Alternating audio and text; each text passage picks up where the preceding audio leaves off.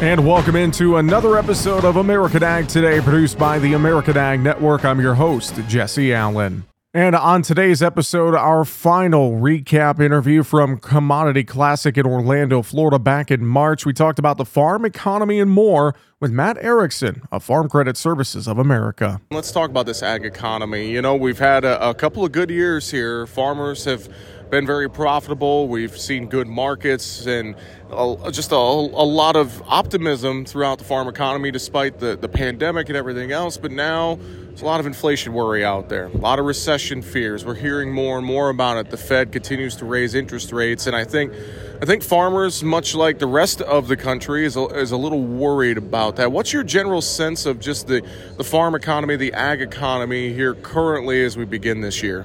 Yeah, one of the, the big themes that I've, I've seen here, and when I've talked to customers and other farmers around the country here at Commodity Classic, you know, one of the big questions that I'm getting is, you know, where are interest rates going? What's the uh, Federal Reserve uh, Bank going to do? And what's their overall direction? And I think when we talk about the general uh, macroeconomy, it was a big week this week. We had uh, uh, Chairman Powell testify up on, up on the Hill. Um, he spoke to both the, the Senate and the House, gave kind of his outlook, and his comments were rather hawkish. And when we look at what's been going on over really the, the past year, is we've got this inflation problem. Um, you know, we've got you know a, a, labor market that's extremely tight. All these things incorporate here um, an inflation problem that the chair that Chairman Powell's trying to address.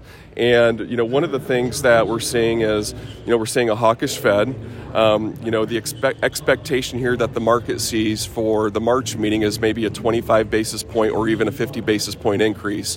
Now, when I talk to, to producers, you know, there's a lot of data that needs to come out here. Uh, we just saw, you know, some labor data uh, that came out here Friday. Uh, the unemployment rate went up from 3.4 to 3.6. Uh, and we're kind of in this situation in the macroeconomy where good news is bad and bad news is good. And what I mean by that is, you know, one of the things that Chairman Powell is addressing in the inflation problem is to kind of cool off this labor market, which will cool off wage increases. So for producers, what that means is we could be seeing uh, further increases in interest rates. So again, next week we've got some inflation data. The CPI comes out as well as I believe the the PPI. All these things here make up. Um, um, the impact to the overall general U.S. macroeconomy, which will impact U.S. farmers and ranchers across the country. Well, we've seen, especially with you know Fed Chair Powell's comments this past week, uh, how that affected the markets in general. You know, not really trading supply-demand fundamentals, trading those macro headwinds, and when we see you know 15, 20 cents come off of you know December corn. That's obviously got to be worrisome to producers as well as you know they're getting ready to plant this extremely expensive crop here this year. So I, am sure there's got to be some of those worries out there as well. Yeah, over the past year, I mean, production expenses. I you know I don't be, want to be the first one to say this, but they're expensive, and they've uh, they've been historically high here last year, and we've seen a little bit of decrease in fertilizer prices here, which is good for the, the market, but still, from a historical standpoint, they're still relatively high. And so when we when we think about you know the overall general farm economy, you know, we've seen net farm income at really good levels here over the past couple years. That's allowed producers to increase and um, utilize some working capital um, on their on their books. And so when I talk with producers and I talk with, you know, what's what do you think that is going to happen here in 2023? I think from an agricultural standpoint, they're thinking where are prices going to go? And you know, I think we've got a lot of you know remember we remember a lot of from 2012, 2013 when we had historically high corn and soybean prices, and then things came down. And so, what I tell producers here is there's a couple things that we need to look at. First and foremost, for 2023, the supply and, fund, uh, supply and demand fundamentals are still intact. They're, they haven't gone away.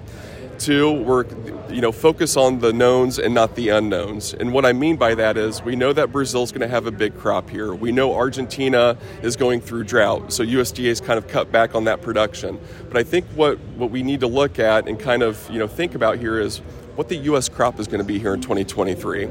So, you know, we're likely to have a weather event. Um, you know, planting progress, and uh, you know, if there's any prevented planting issues, that's going to have a big impact on the market. But look at some of these seasonality trends here. So look at the months of June, July, and August. That's generally when the Brazil uh, safrinha crop hits the market, but that's also when the U.S. hits their weather, hits our weather market. So all these things here are going to be big factors here in 2023. So, as Farm Credit Services of America, is there anything you could point to that you guys are doing to help farmers if they're looking to, you know, extend that operating loan, they're looking to do some different things for their their cash flow needs on the farm? Eh, what are some things that maybe you guys are doing to help out with some of these high interest rates, et cetera, just some of the, the, the challenges we have in front of us? Yeah, I think when we look at the, the system uh, collaboration as a whole, one, we provide expertise given the, the field that the, the farmer's in. So whether it's corn, soybeans, swine, you know, beef cattle, we've got experts in place that, that help producers tailor the needs that, that, that they need for their operation. So I think that's first and foremost.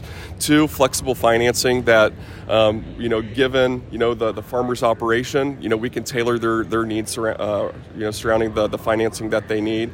And I think education is going to be a big part of this. And, you know, staying up to, up to date in terms of where the market's going, um, understanding where you know what their working capital um, you know is for their for their operation, but also you know allowing us to utilize our expertise for the for our customers and helping them understand where the market's going, what are some market trends that they can follow.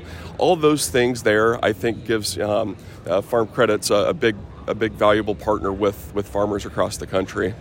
Matt, before we wrap up, final thoughts. Anything else you want to you want to mention or reiterate to farmers and ranchers listening in, just as they think about you know the state of the farm economy here in 2023? Yeah, that's a, that's a big question, and you know when I get asked about you know just general thoughts on 2023, I think first and foremost there's a lot of things just going on, and you know that leads to volatility. And you know, we, we talk about the supply and demand fundamentals. That's the most primary thing that we have to understand that those haven't gone away. But we also have things like Russia, Ukraine that are still ongoing. We've got things such as, you know, we're not quite sure where and what the Brazilian crop is going to be. If there's going to be any further reductions there to their safrinha crop, um, who knows? I think the, you know the month, the weeks and the months are going to um, you know tell us something there. What's going to happen with Argentina with with their drought? All of those things. Well, I haven't even got to the U.S. corn crop, yeah. and so you know if, if the expectation is we have 91, 92 million acres, if we hit trend line yields of 181 bushels, that's going to be a pretty big crop. And so all these things are going to have influences on corn, soybean prices, and just the general ag economy. So again, the supply and demand fundamentals stay the stay the course, stay the focus there, and you know use farm credit as a as an expert. We're here for we're here as a good partner for for farmers and ranchers across the country. Matt, appreciate the time. Thanks so much. Thanks. Once again, great stuff there talking about the farm economy and more with Matt Erickson of Farm Credit Services of America. Farm Credit. Learn more fcsamerica.com or farmcredit.com. This has been American Ag Today, produced by the American Ag Network. I'm Jesse Allen, wishing you a great rest of your day.